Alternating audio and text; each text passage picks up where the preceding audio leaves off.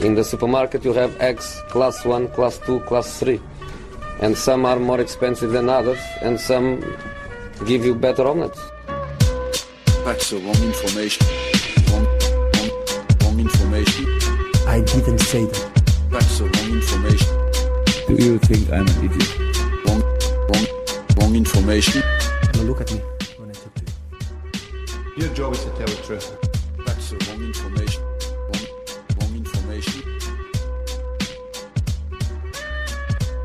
I'm gonna have you twisting everything I say. Twist, twist, say. Ja du Patrik, Silly Season-spelning på en måndag. Det är inte varje måndag senaste tiden. Nej, men inga getingar den här gången, men ett härligt dovt eko har vi. Ja, vi Jag får så mycket ser. skit från uh, ljudporramatörer. Ja, för Kommer fasen. hata det här. Håll i hatten nu alla ljudporramatörer, Ja. för nu kör vi en podd i ett annat rum. Ja. Eh, Det spelas in en eh, World Cup-podd i det ordinarie rummet där Gabriel Landeskog alldeles strax ska kliva in. Så därför sitter vi i det här rummet. Jag förstår inte den här prioriteringen. Vem fan är Gabriel Landeskog liksom? Ja, och vem Upprörd eh, ytterligare svordom är det som har hand om bokningen av det här Ja, poddrummet det undrar man egentligen? också. Det är du det. Eh, Ja, men nu kastar vi oss in i eh, fotbollsspelarvärlden där det snurrar på. Nu ska det väl ändå vara i princip eh, klart. Barcelona bra med en målvakt och Manchester City förstärker med en. Ja, nu är det väl, det kan man väl säga, Barcelona har bekräftat att Claudio Bravo ju eh, fått tillåtelse att inte vara med på träningen för att åka till Manchester och slutföra det där. Så att, eh, den kan vi nog räkna hem, så får man väl se efter svallningarna vad som händer. Det lär ju hända mer grejer nu om man säger så. Ja, det blir så när man kastar ner en sten i vattnet. Det blir ringar. Exakt, bara på båda håll. För Barcelona säger att de hoppas ha en ersättare klar innan de släpper Bravo till och med. Och nu ska Jasper Sillesen flyga in från Amsterdam eh, sägs det. Han lär väl landa i Barcelona imorgon om man ska tro vad Sport skriver. Eh, och sen ska ju Joe Hart bort från Manchester City till Everton och sen ska Tim Krul bort från Newcastle till Ajax. Att, eh, Och ett härligt lån efter att ha förlängt kontraktet. Det är, det är så fint i fotbollsvärlden hur, hur allting förenas. Exakt, allt hänger ihop. Det är som ett kretslopp. Det är bara glädje. Ja, det är bara glädje. Förutom Ja. för fansen som får svettas. Exakt, ja alla blir väl inte, men den stora vinnaren om man ska utse någon är, är väl ändå Manchester City, för jag tycker Claudio Bravo är en bättre målvakt än Joe Hart är, trots allt. Sen är det ju en prestigeförlust och, och han är en, en City-ikon på, på många sätt, Joe Hart. Och han är engelsman. Men eh, man, ja, och sen är det väl ett lyxproblem om man byter, men jag tycker ändå att de byter upp sig. Sen Barcelona får ju en sämre reservmålvakt, eh, Ajax får en, en ja, likvärdig målvakt kan man väl säga. Och sen får Everton en bra målvakt i och för sig. Ja, de får ju ett, eh, det är ju en prestigevärvning i att de har Englands första keeper. Det säger ju en del för, Så är det. för Everton. Om man nu säger ja, Joe Hart, vi får se vad, vad som händer med hans lön och sådär, han kommer acceptera allt det. Men just men nu inte pekar väl mycket på att han ska. Inte svordom sitter han där på bänken och lyfter lön bara. Han det har inte spelare gjort förr förvisso, Ja, men... Eh, Winston Bågarde. ja, det är nästan som man skulle vilja lägga in på liksom, största exemplen på äkta lönelyftare. Men Jaja ska ja, ju bli en sån nu påstås det. Ex, jag tänkte komma dit där, har vi ju en framtida lönelyftare. Ja, så är det. Han kommer ju inte få samma lön som han har i City någon annanstans. Dimitri Nej, Seluk, den min är- kära Facebook-vän, har väl eh, sagt offentligt nu också att eh, Yahya Touré eh, kommer stanna och kämpa för sin plats. Jag vet inte hur glad Peppe är över det direkt. Men... Nej, ja, men vad, vad, alltså, vad ska man göra? Jag har ju skrivit på det där kontraktet. eh, Så är det, ja. Han det. Pep har inte gett något kontrakt, men eh, ja, ja, han har ju bidragit tidigare. Det har han gjort. Sen kommer han inte bidra så mycket nu för att han passar absolut inte Nej. in i Pep Guardiolas spelstrategi med högt tempo, intensiva löpningar och hög press och sådär. Mm, ska vi se, om något av de orden man känner direkt att jag ser bild, nej, faktiskt inte. Helt. Nej, den enda gången jag har sprungit är ju när hans födelsedagstårta kommer liksom. Annars så står han väldigt still. Oerhört framgångsrik fotbollsspelare för att vara så sävlig ändå. Det måste är vi ge ju. honom. Ja, Alltså, Absolut, ja, han är ju fruktansvärt bra fotbollshuvud och han är ett passningsspel som är extremt imponerande och eh, en säsong var han nästan en box-to-box-spelare, konstigt nog. Jag vet inte vad som hade hänt med honom då, men löpte ju från straffområde till straffområde. Så att, eh, det, det var the good old days. Eh, nu kan ju inte ens en CL-semifinal få igång den motorn tyvärr. Nej, det är, det är tråkigt, men han har ju varit väldigt bra. Man kan ju glömma bort det när man ser nu ibland. Det känns som en stenstod. Men alltså, han var ju väldigt, ja, men täckte boll och vann boll och gjorde mål också. Jag Ja, inte heller ja. Hot offensivt. Men nu, eh, hot på bänken. Ja, exakt. Det är nog han tar plats där också. Ja det kommer han göra. Ja, men vi får väl se om Pep kan få nytta av honom. Vi såg ju i Chelsea om inte annat att även fast de, Antonio Conte inte är Cesc Fabregas största supporter så finns det i rätt läge finns det eh, bra möjligheter att utnyttja sådana egenskaper också. Vad fick han? 18 minuter? 18 minuter och kommer i veckans lag av BBC. Så Alltså det är inte dåligt. nej, det är bra gjort. Alltså tänk om man får spela 90. Ja, har han nu tagit alla elva press. platser nästan. Ja, men det här kan man ju fundera på, för nu det påstås ju att eh, Pep eh, inte ens vill spela med Joe Hart i, i Champions League när han ska rotera truppen nu i kvalet där de är, har avgjort redan. Och man kan ju undra om det är för att han helt enkelt inte vill riskera att han ska göra en så bra match att han sen blir svårare att liksom motivera att han kastar ut honom. Eh, han inte fått någon speltid alls i stort sett ju. Nej. För nu är ju Conte under press och lirar Fabregas såklart. Ja, det, så blir det ju såklart. Men nu känns det inte som om egentligen Pep, men kanske Pep tänker så. Conte, han verkligen, jag tror inte han bryr sig om det där. Han kör. Ja, han är, känns som en mindre prestigemänniska. Pep Guardiola, är- det där med kommunikation och sånt. Det är han inte, bra på. Inte riktigt Peps eh, huvudämne direkt. Shakiri var Det var ute det och sågade Shakiri som är honom ute och kastar lite Ja. här nu. Eh, Sen ska man väl säga det, det är så, så fort det det är ofta spelare som misslyckats som eh, kastar Hur skit. kan det komma sig? Ja, det är märkligt. Ja. Så det kan man ju undra, men eh, Zlatan är också en känd kritiker av Guardiola. Han misslyckades ju faktiskt inte, så det finns väl någon, någonting i det där.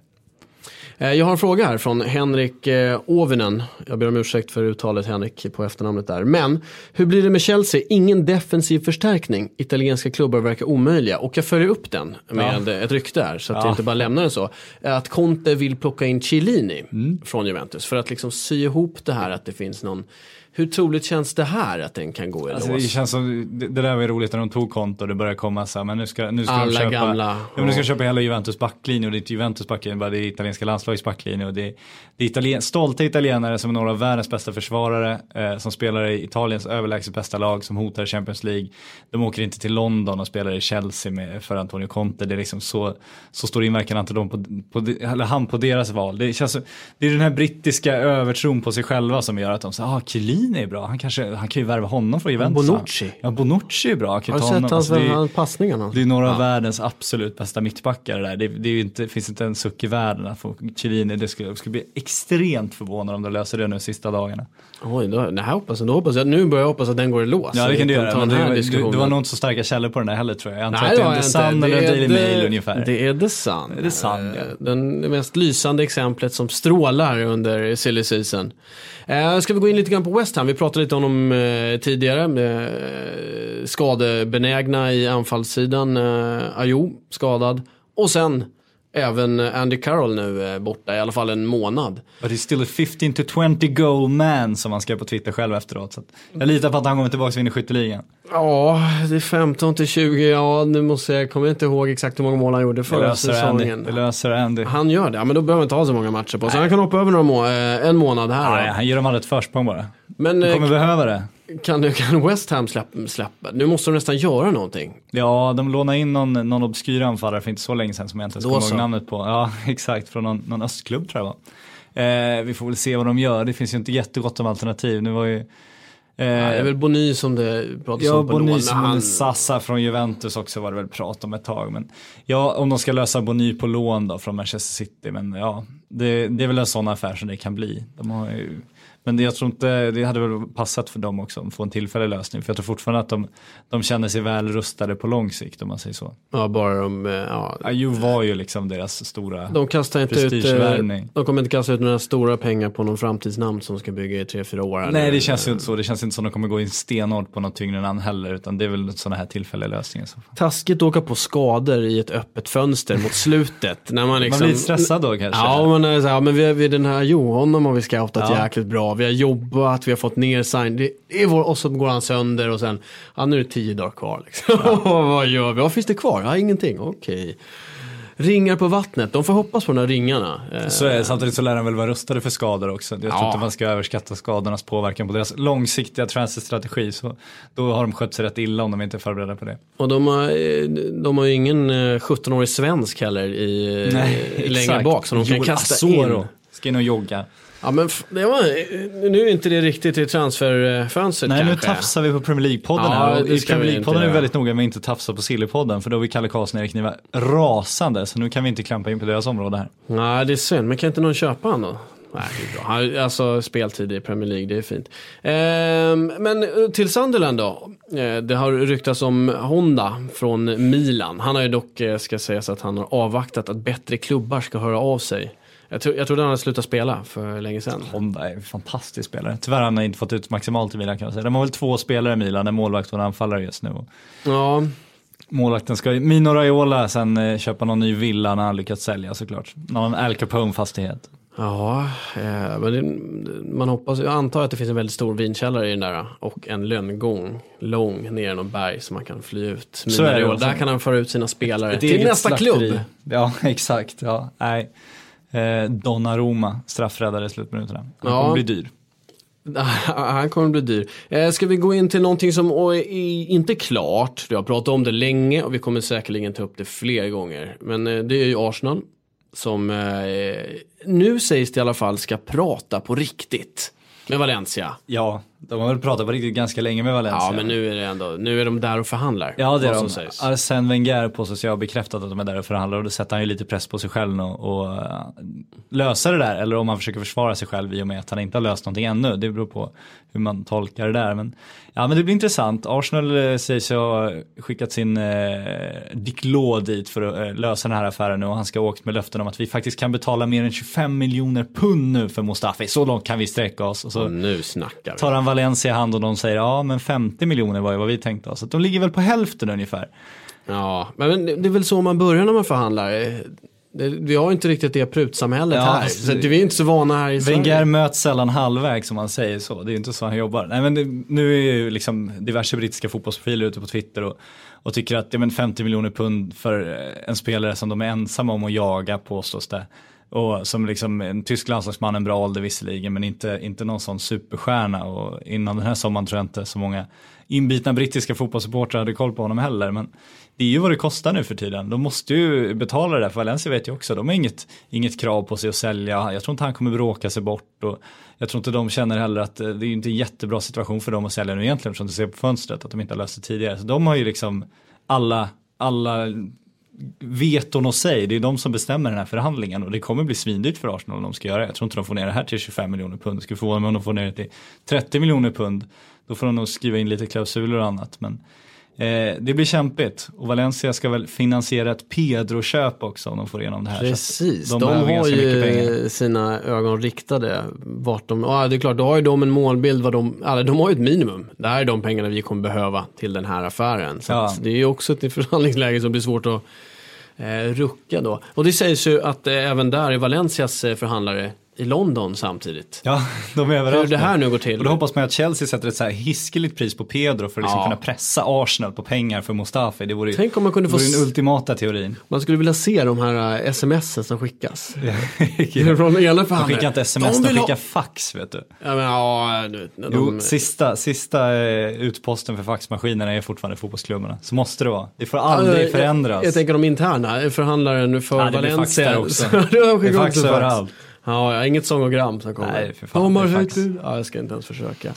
Nej, men det där, eh, vi får väl se. Det kommer väl fortsätta att eh, diskuteras. Ja det kommer jag, men han är ju pressad Wenger, för nu vet ju alla att, alla vet att de verkligen försöker, alla vet att de behöver det. Och han, eh, samtidigt står Arsenal-fansen och skriker efter glada positiva nyheter, vilket man också förstår när konkurrenterna röstar varje år. Och man känner att man har ju guldet inom räckhåll. Det är bara en, två riktigt, riktigt bra spelare till. Så, så är man ju faktiskt ligafavorit. Och att han då inte splashar ut, för han har ju råd, det är det man får komma ihåg. Han tycker att det är ett, obs, obs, alltså ett absurt pris och det är ju det på många sätt, men han har ju råd och någonstans ska han inte slå till då. Vad ska han ha pengarna till annars? Lever han i en, eh, en dåtidsvärld? Jag tänker mig som, eh, ja, ju- jag är uppväxt här i Stockholm och eh, jag blir fortfarande illa berörd när jag hör om priser på, ja, men vad, den här lägenheten, här ville ja, ingen bo ja. när jag var liten. Och vad ska de ha för, sådär mycket?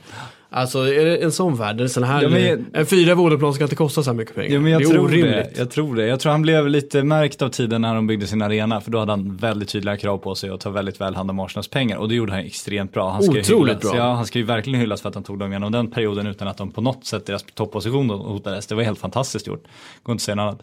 Men det är ju så, ska man tjäna pengar måste man investera pengar om Mm. du ska jobba så. Du, det spelar, om du sitter och håller på dina pengar så kommer det aldrig bli mer pengar av dem. Men om du investerar dem väl så kan du ju utveckla saker och ting ytterligare. Och jag tror att om vi ska jämföra med Stockholms bostadsmarknad, vilket man eh, inte tycker om att prata så mycket om egentligen, men de som, Det beror på om man är i den eller inte. men de som svor och ändå betalade det där för fem år sedan, eh, de är nog betydligt gladare än de som eh, gick lyckliga och tog en hyresrätt för fem år sedan idag. Så det går ju aldrig att veta hur det ska bli, det går inte att veta om Mustafi kommer vara värd 50 miljoner pund för Arsenal, men Arsenal behöver en mittback, han är en bra Ja. ålder, det är en bra scoutad spelare, han har bra meriter, han är en tysk, han har en, en personlighet som borde passa i Arsenals trupp. Det finns liksom bara uppsidor på det.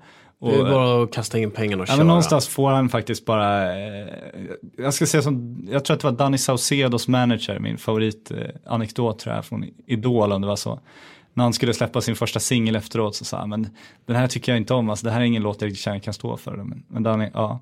Ibland måste man dra ner byxorna lite och sen dra upp dem snabbt igen med mycket mer pengar i fickorna. Någonstans är det så. Wenger han får blunda och skicka fram kreditkortet nu bara så han faktiskt se till att lösa det där.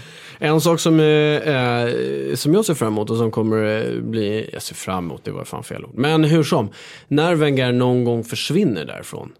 Det kommer komma en annan manager här som jag misstänker inte kommer hålla i plånboken lika mycket. Det, alltså den som tar över Arsenal sen kan ju, där finns det ju pengar.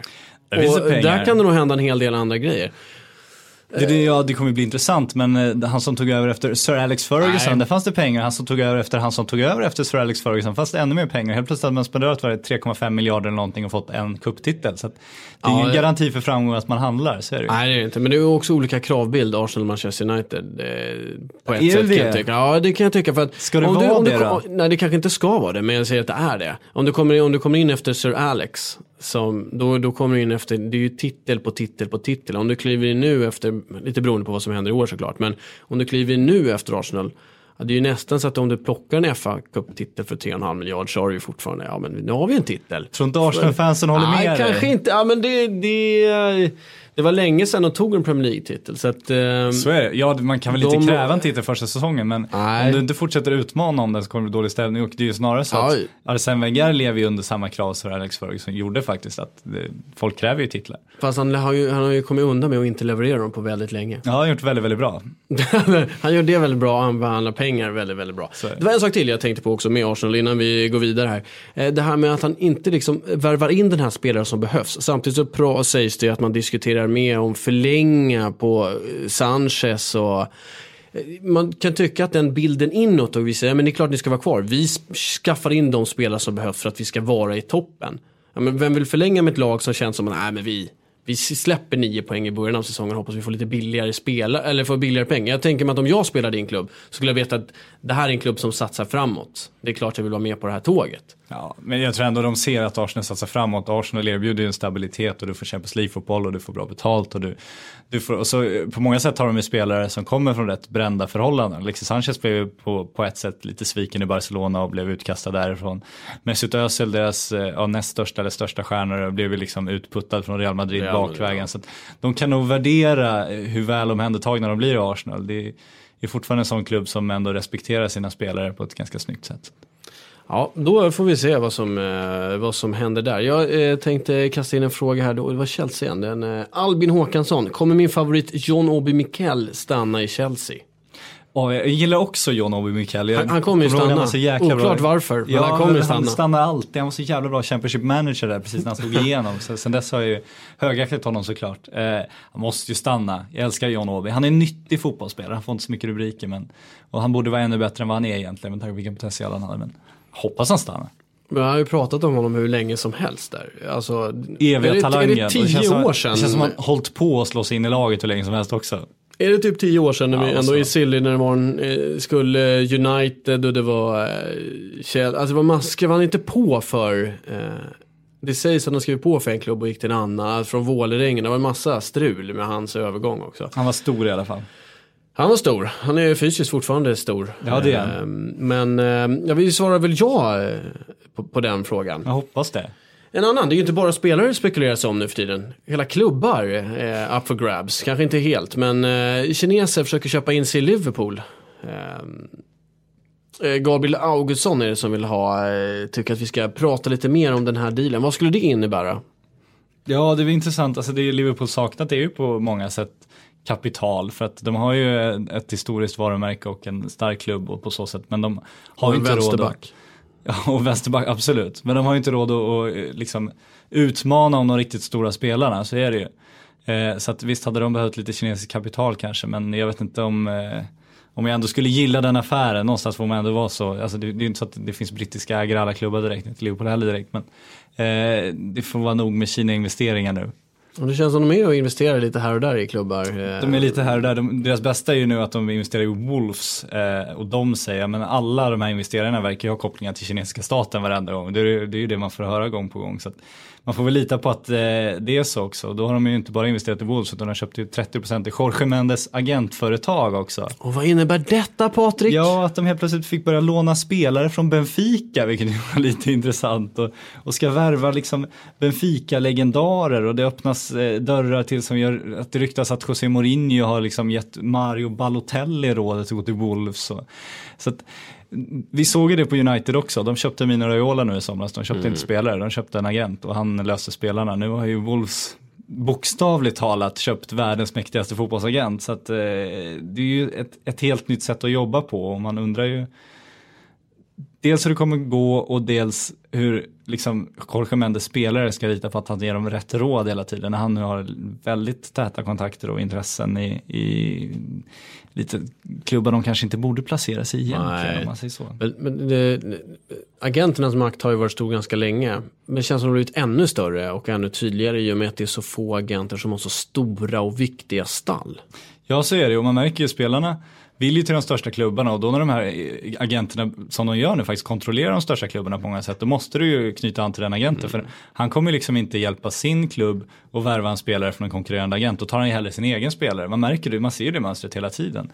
Och det blir ju en, en vidrig situation på många sätt och jag tycker att spelarna borde ta ett större ansvar tillsammans gemensamt för att faktiskt städa upp lite på den där marknaden. För att det, jag, alltså om jag var spelare, jag skulle inte lita på att att de med så stora summor involverade också, att de skulle ge mig de bästa råden hela tiden när de kan se, de kanske ser, han har inte så stor potential, men jag gör den här snabba affären med honom så får jag 40 miljoner för honom, kan jag fokusera på den här klienten så jag ser ännu större potential i liksom. Jag skulle inte kunna lita på de här gubbarna, det är ju verkligen så. Hur, hur eh, hinner Mendes eh, ha koll på alla och prata med alla och se till att de mår bra? Det är det man undrar. Det undrar jag. Liksom. Ja, han har, han har väl sina kollegor och sen jobbar han väl hårdast med, med några spelare. Det var väl Minos storhet, eh, eller har varit hela tiden, att han har ett litet stall och så jobbar han personligen med alla dem. Jorge Mendes har ju ett stort företag som han nu sålt 30% av till en kinesisk företagare. Så att han har ju en större rörelse på så sätt. Sen jobbar han väl mer intensivt med typ Cristiano Ronaldo och sådär. Eh, eh, Mino sitter ju mer i telefonkontakt och åker och hälsar på Paul i Miami och lite sånt där. Så att eh, de jobbar ju på olika sätt. Men eh, så jag skulle hellre ha Mino Raiola då, samtidigt som jag, man, jag tycker man kan se på Paul Pogba-affären att där tänkte nog Mino mer på pengarna än på Pogbas karriär tror jag. Eh, Nu behöver vi inte diskutera, men eh, Pogbas karriär kommer säkerligen överleva det här slaget i att Ja, hamna i abs- United. absolut, det kommer nog gå bra, men, men visst, han hade från- kunnat ta ett bättre val redan nu. Och, Ja, om man eh, nu ska till Real Madrid eller Barcelona eller om man skulle lämna själv Juventus. Så, Ja men som ja. man själv påstås velat. Eh, grejen att de inte hade råd nu berodde ju mycket på att United pressade upp det där priset. Men om Paul Pogba hade sagt nej till United så hade ju priset sjunkit per automatik. För då hade ju Barcelona och Juventus bud varit de högsta han hade tänkt sig acceptera. Så då hade det funnits en annan situation och kanske en möjlighet att förhandla ihop det. Men då hade inte Mino fått lika mycket pengar heller. Och sen ser han väl också en, ett stort PR-värde i att Paul Pogba blir världens dyraste spelare och hamnar i, i världens just nu marknadsmässigt kanske största klubb. För United är på väg om Real där. Så att det finns ju större pengar att tjäna på att Pogba tar den här PR-vändan till England och sen kanske går till Real än om han går till Real direkt. Det är sjukt. Det är Men sjukt, det är men så är det. Och det kanske är bra för Paul också, jag vet inte, men jag tänker bara rent karriärsmässigt så tror jag inte att det var det här han drömde om. Men rent ekonomiskt så eh, kommer han nog inte klaga. Nej, han är väl inte fattig nu heller. Nej, han... men han är ännu rikare nu. Mycket vill ha mer. Han drog ner byxorna lite och sen drog han upp dem snabbt igen. Men betydligt mer, mycket mer pengar i fickorna. För eh, det här med att Kina eh, har börjat eh, sprida ut sig, det kommer ju att fortsätta, fortsätta. Eh, presidenten Xi Jinping, han är en, ett stort fotbollsfans. För, eh, han älskar fotboll och han har ju gått ut och berättat till, eh, till ledare att han tycker att de ska satsa pengar i fotboll. Det är därav det här ifrån kommer. Det är ingen som vill sätta sig emot eh, det... Det, det kan få hårda eh, konsekvenser för dina för framtida eh, handlingar om du inte gör som han säger. Och det här har ju startat den här vågen av eh, fotbollsintresserade affärsmän som har dykt upp helt plötsligt. Så är det, ja de har till och med startat fotbollsskolor i Kina för att de, ska, de ser en stor PR-seger här om de kan bli bra på fotboll. Då. En hyst- ja, de, jag läste om den här fotbollssatsningen, den är helt galen. De bygger, ja, de bygger så stora, eh, så stora fotbollsskolor överallt. Eh, Men så och, är eh, det. Och folk ser ju det som billig goodwill. Qatar har ju sett in, Roman Abramovic blev ju en världsberömd affärsman bara för att han gjorde rätt saker med sina oljepengar och byggde sitt varumärke så här. Ja, Så Då tittar man lite mindre på var de här oljepengarna kommer ifrån. Nej, det blundar ju folk för och man tittar inte heller på var de här kinesiska pengarna kommer ifrån. Det kanske hade, hade mått bättre hos eh, det kinesiska folket som på alla håll utan att vara expert på Kina kanske inte har det kanon. Så att, eh, men det känns landet. lite som så medeltiden när, när kungen kunde gå ut och säga men nu är det sammet som gäller och så sprang alla som hade råd och köpte sammet direkt för att det, det var, man ville liksom blidka kungen lite. Och, och man vill ju göra, man vill ju följa hans eh, uppmaningar för då får man ju möjligheter till goda investeringar i Kina där ju allting är statligt kontrollerat. Så att eh, om du inte gör som kungen säger, eller presidenten som det här säger, eller eh, partiet, Ja, som man ska partiet. vidga det lite, då kommer du inte få några bra affärsmöjligheter. Så det, på många sätt så är de säkert, känner sig tvingade att investera i fotboll. Så är också. det, och man måste ju hålla sig väl. Eh, Men det vet man, bara man lyssnar på ledningen så går det alltid bra. Mao Zedong eh, sa ju att det var sparvarnas fel, att det var, eh, att det var svält en gång i tiden. Ja, så gick de och dödade alla sparvar Ja. genom att hålla, gick och slamrade. Det blev ju katastrof. Löste det sig. Det löste absolut inte, för då åt inte de upp några, några maskar eller larver som åt upp alla korn. Så gick åt Hälsingland faktiskt. Det var inte alls någon bra plan. Så man ska inte alltid lyssna på eh, vad de som säger högst upp. Gå vidare, nu lämnar vi Kina för den här De gången. sparvarna. Ja, är det sparv. sant det där? Det låter som en skröna bara. Ja men det är sant, det ska jag berätta lite. Ja, men alla bönder var ute och slog med kastruller och lät mycket mycket så att sparvarna inte fick sitta och vila. Och så flög och flög och flög och till slut, när, eftersom alla var uppe då, ja, de dog liksom för att de aldrig, hjärtat blev helt stressade så dog det sparvar i, ja, i, i hur många som helst. Och det här ledde till en ännu större svältkatastrof sen. När ingen åt, ja men så var det. Den historiska ekopodden. Ja, imponerad. det här var inte dåligt. Felix Aros eh, vill också fråga om Kina. Nej, han vill veta vad hände med James Rodriguez? Eh, nu har ju även eh, Premier League dragit igång. Ja, jag menar La Liga dragit igång. Och min fråga är, han fick sitta på bänken. Ja, När, ehm, det var väl vänligt av eh, Zinedine ändå. ja, när Bale gjorde mål, två stycken. Ja, nej, James, allt tyder ju på att de vill bli av med honom och det gäller väl att hitta rätt köpare bara. Det är en viss Jorge Mendes som ska styra den affären, Ah, så att, eh, han kanske hamnar i Wolves då. Ja, då, då finns det, det finns alltså en säljare och det finns en köpare. Så Ja, det kommer nej. att lösa sig. Nej, men problemet är väl att det inte finns någon köpare. Vi har varit inne på det här förut, att det känns som alla toppklubbar i Europa, det är liksom den positionen de flesta har fullt på redan. Det är ingen som behöver en, en James Rodriguez just nu och jag tror inte att eh, ett nysatsande Inter känner att de har råd med en James Rodriguez heller. Eh, Så vi får väl se. Okej, jag har en annan, jag har en annan EM-fråga relaterad. En spelare pratas mycket om, Hal Robson Cano, som stod för ett supermål. Det bara Patrik Syk som ville prata om Hal Robson Cano. Ja, eh, men... Vi måste sluta prata om Hal Robson Cano. Ja, det, det, det är ju det alla slutar prata om. för han kommer ingenstans. Nej, nu räcker det med Hal Robson Cano. Men hur kan det vara möjligt då? Kontraktslös. Någon borde väl plocka upp honom. Ja, men Nej, brittisk press, oj det gick bra för honom nu, steket, in med alla klubbar du kan. Sen, klubbarna scoutar nog lite bättre än så. Ja, vi får väl se. Hal Robson Cano har nog fördelen att han inte har så bråttom. Han kan eh, ta sitt beslut ganska sent och de flesta som sitter i hans situation brukar vänta ganska länge innan de tar sitt beslut eftersom det är deras liksom, S de har på handen. Säger Niklas Bentner till exempel som inte heller har något kontrakt. Då, då behöver man inte ha Skönt, så nu har vi bråttom. med Bentner igen här. Ja. Han ska in. Då behöver man inte ha så bråttom. Så att, eh, då brukar det dröja lite längre. Så alla, eh, ja det är klart. Man Alla fyra eh, Hal Robson Cano-fanatiker kan nog eh, sitta lugnt i båten tror jag. Ja, ju, närmare, då är ju, Patrik Syk tre av dem. Jag räknar in hans barn i det här också. ju mer stressade klubbarna blir, desto mer betalar de när de måste ta in en spelare på eh, Ja, på och sen när det blir bråttom på slutet så då behöver du bara komma överens med en part för att han inte har någon klubb som sitter och håller i honom så hårt. Och då eh, blir det lite lättare att, att lösa den affären. Eh, från eh, Lyon, Rashid Ghezal jagas utav flera klubbar i Pre- i Premier League, sägs det i alla fall. Everton, eh, Southampton, Leicester, West Ham, åtta mål gjorde han förra säsongen. Eh, offensiv spelare, eh, onekligen. Men kommer, vilken klubb kommer... Hur tror du det då? Ja men så var det, absolut. Ja, men ingen aning om vad som händer med Rashid Ghezal. När du säger det här namnet, det säger mig ingenting heller. det gör inte det. Nej. Nej, men han, eh, han, gjorde, han gjorde helt okej ifrån sig. Men eftersom ingen har plockat upp honom och det jag säger att av de här klubbarna jag nämnde så är det bara eh, Everton och Southampton just nu, det sägs som är lite aktuella. De andra eh, studerar Ja, vad fint. Ja. utvecklingen som det Jag, heter. jag följer Lyon av en annan anledning och det är Lacazette liksom. Och han verkar ju sitta fast nu. Han sa nyligen att han är, eller nu efter ligamatchen i helgen, att han är väldigt nöjd med att stanna och sitter på att göra 30 ligamål i Ligue Ö nu. Och han verkar inte få någon konkurrens från någon PSG-spelare nu när Cavani är så katastrofal att han fick en tvåa i betyg efter helgens omgång när de, alla andra lagkamrater typ fick sju och en halv. Nu han hade chansen att kliva upp också. Så nu ska Lacazette eh, pumpa upp sitt marknadsvärde lite mer och sen göra den där flytten. Arsenal la ett bud som blev avfärdat så nu har de nu fullt upp med Mustafi och eh, med Wengers eh, ekonomiska sinne så tror jag inte de köper båda här sista dagarna om man säger så. Nej, och sen med rivstarten dessutom som Lacazette gjorde. Han har ju inte sänkt sitt, eh, har han inte gjort. sitt värde. Så att eh, han kommer, eh, fortsätta den här takten så kommer ju onekligen 30 att nås. Ja, ja, ja, man ska räkna matematiskt. Vi får Ja, se. det blir- tycker inte han var så imponerande Han gör förra väl inte hattrick i alla matcher Nej, onekligen. han var inte så imponerande förra säsongen, men nu har han väl möjligheter ser han väl och det känns som ligakonkurrensen minskat lite. Nu river de vårt kontor här ute. Ja, det, nu det ska bli spännande att gå ut utanför och se Ja, vad som absolut. hände för er som hörde ljudet. Det borde ni ha gjort eftersom det ekade i hela det här rummet. Eh, här har vi en fråga från Pontus. Vågar ni gissa vem som blir sista transferdagens bomb? Den är inte så lätt. Nej, den är svår. Men Om det man ska vara en bomb dessutom kan man nästan dra till med vilket namn som helst eftersom en gissning. Men eh, du kanske vill att det ska vara lite realistiskt också. Ja, men Mustafi ska ju, jag tänker ändå att han borde ju röra på sig. Han borde ju hamna i Arsenal, men de får ju betala. Men jag vet inte om de gör det sista dagen då. Eh, Lacazette tror jag inte på. Eh, James ska väl försöka ta sig därifrån också. Han är väl en möjlig bomb. Pedro skulle också kunna röra på sig. Ja, någonstans där kanske man får leta. Ja.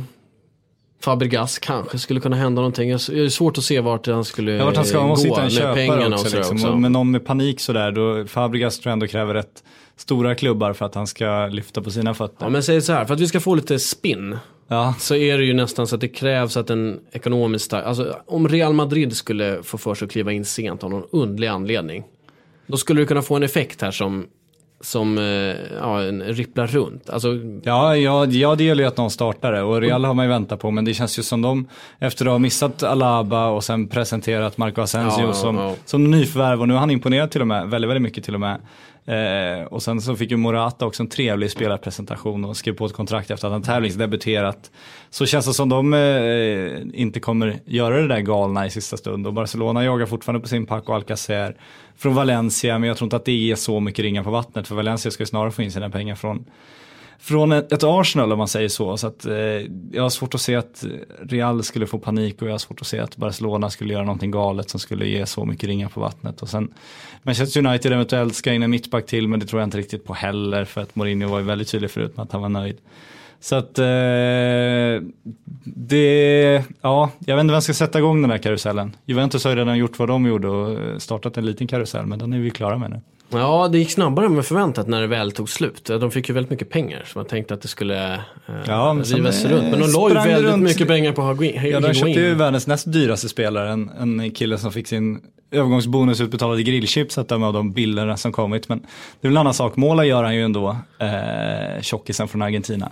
Ja, tjockisen från Argentina. Ja, han var ju faktiskt väldigt stor efter när han kom tillbaka. Han hade en bra sommar hade han. Han har haft en Eh, väldigt skön sommar. Det fanns ju någon, någon rapport där att eh, de var ju så besvikna i Neapel så pizzerierna där började ge bort eh, de, de gratispizzorna de hade döpt efter Higuain. Så undrar om han åt upp alla dem kanske. Det finns många teorier om vad som hänt. Men nu när han slimmar ner sig och nu gjorde han mål och han kommer ju bomba in mål för Juventus så är det ju.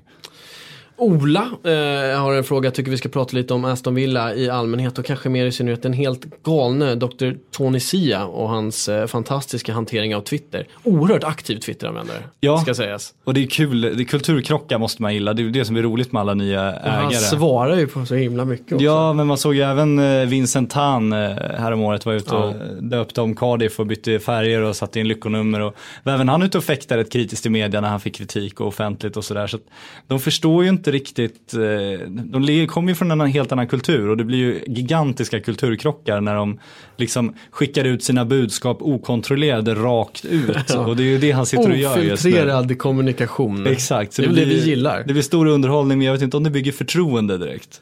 Nej, det kanske det inte gör.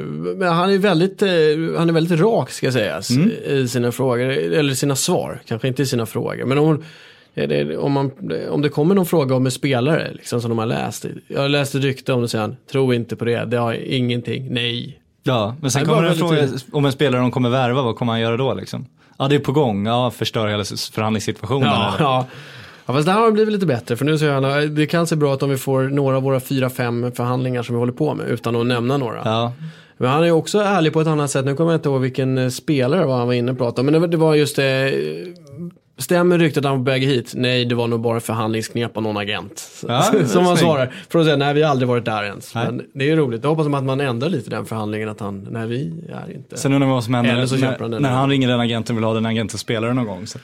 Ja, men det var väl inte Mendes eh, spelare. Nej, det var- han, det var inte. ja, han hängde ut eh, kanske. Nej, vi får hoppas det för hans skull. Men eh, finns det några svenska stora agenter där ute nu som har något ordentligt stall? Blir alla åsidosatta av de två? Ja, det finns ju- Mendes är ju det, värsta, det är ju det största. Han har ju mest vagnar. Ja, men det är, det är ju Mendes som kontrollerar nästan allt. Det går liksom inte att blunda för. Och sen finns det eh, diverse väldigt stora agenter också som inte riktigt har samma direkta inverkan om man säger så, så jobbar lite med närmare spelarna. Men största svenska agenten är fortfarande Patrik Mörk och hans specialitet är ju att skicka eh, halvbra svenskar till Kina och jag vet inte hur imponerad jag är av det egentligen. Och jag vet inte om han är en sån stor spelare på marknaden på grund av det, men han är väl den största svenska agenten om man ser till omsättning och så skulle jag tro nu. Sen tycker jag eh, Martin Dahlin gör ett lite mer professionellt jobb på ett sätt kanske man ska säga. Alltså, Patrik Mörk fixar ju stora förmögenheter till sina spelare och på många sätt är det väl det de vill ha också. Så eh, det är väl ett bra jobb på så sätt. Men om man ska bygga karriär så tycker jag nog Martin Dahlin har gjort det bättre än så länge. Sen, eh, så att, ja, det är väl så man får säga. Har vi någon svensk som har flyttat på sig som vi borde diskutera? Där? Vi Jimmy- Jimmy igenom- eh, Exakt. Gick ju till Toulouse och sådär, men det finns ju inget att säga, vi kan inte prata om klara affärer här. Det är ju sånt man jobbar i Premier League-podden och sånt där. Om vi hade haft en League Ö-podd. Vi pratar ju bara om helt absurda rykten här som aldrig kommer hända. Det här är ju podden utan substans. Ja, viss substans. Det här är liksom en Ibland har timme vi- av, som vi bara stjäl av folks liv. Det är ju det vi sysslar med Ibland har vi ju rätt också. Ja, det har nog aldrig hänt tror jag. Men... Ja, eh, jo. Rena spekulationer. Ja, vi är visserligen på spekulationsstadiet och så ibland sitter spekulationerna. Ja, Eh, ambitionen är aldrig att rätt. Nej, jo. Ja, okej. Ambitionen är väl Ja, att vi ska olika grejer här. tänka helt rätt i, i cirklarna, att vi ska snäva in. Vad är, vad är det mer vi borde ta upp här? Eh, som jag missade, som vi pratade om innan. Eh, ja, men en annan snackis nu är väl om man ska ta den en vända till är fortfarande Gabigol. Eh, om Mm. man ska gå in på OS-fotbollen. Han var med i Brasiliens vinnande lag där. Eh, Santos 19-åriga anfallare. Gabriel Barbosa, piraten. Eh, och jag börjar ju känna att det här nog bara är agenter som försöker göra allt de kan för att pumpa upp ett intresset. Det känns lite som sådär när man trodde Ganso var en av Europas hetaste spelare och det finns ett x antal sådana namn som kommit och gått. När Leandro Damiao var uppe och skulle bli en världsstjärna.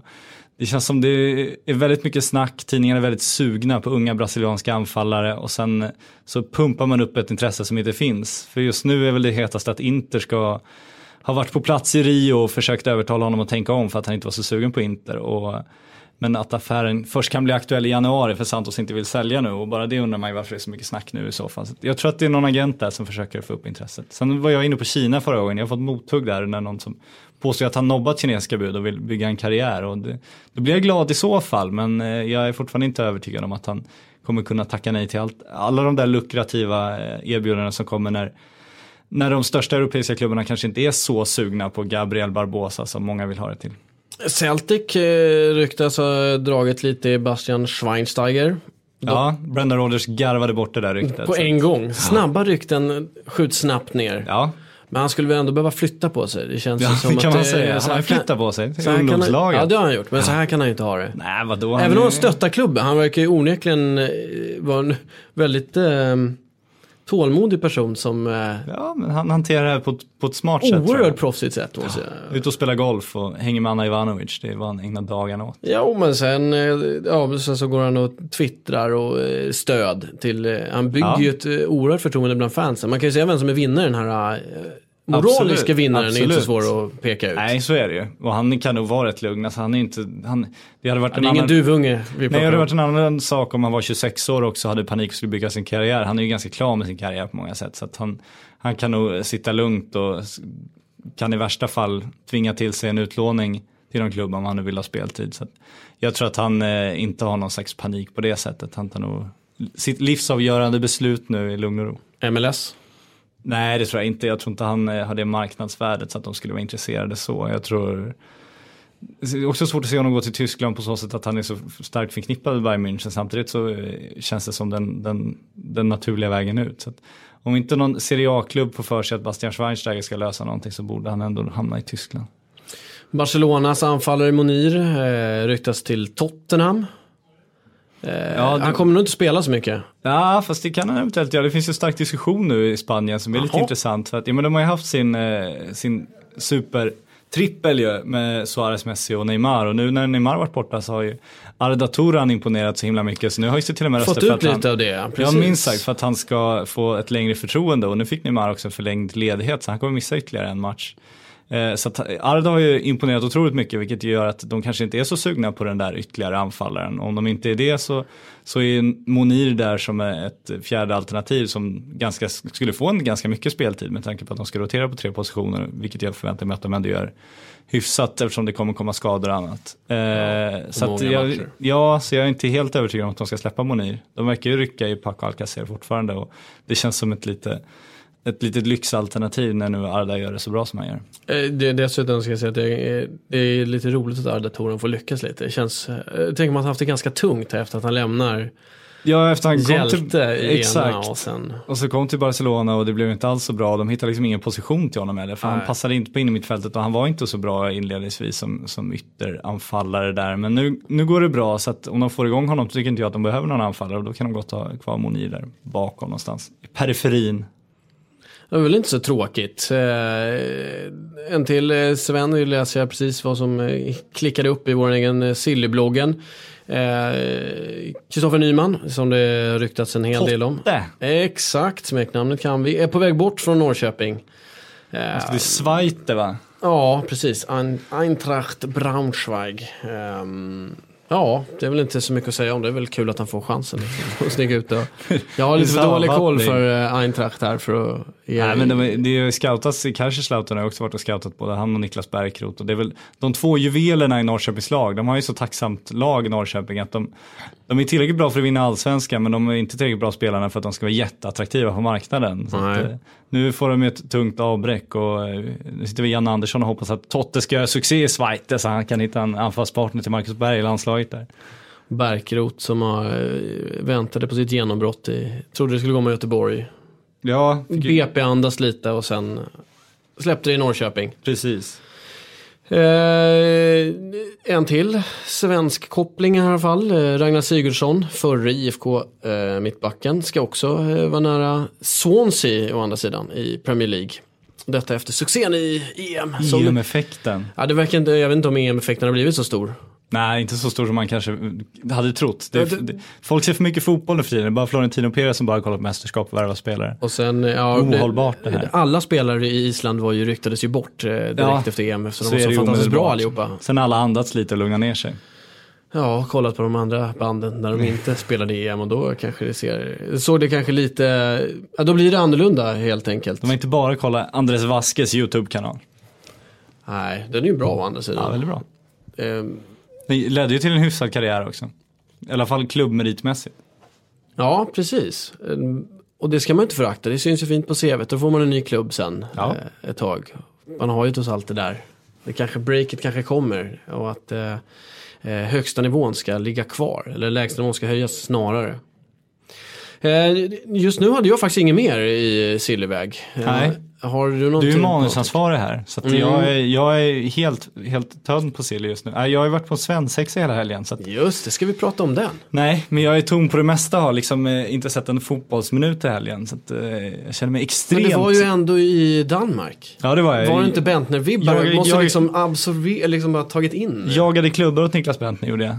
Skulle gå på FCK, det blev inte så. så att. Nej. Ja, men med det så tackar vi för den här veckan. Så hörs vi nästa. ihop det där. Ja, men det var ingen ihop, snygg ihopsynning. Men vi tackar för oss. Nästa vecka, då kommer det bli sista Sillypodden. Ja, ja stänger det, vet, det vet inte fan. Näst sista i värsta Näst sista. Ja, Vi måste ju ha sammanfattande också tycker jag. Eller ja, i och för sig, det lär det inte bli när det där jäkla eh, supersändningen den sista augusti. Ska vi göra exakt. reklam för Den det också? ni- Ja, men den missar ni inte. Det vet vi om alla. Alla vet väl att det är Ja, det vet man aldrig. 18. Deadline Day-sändningen.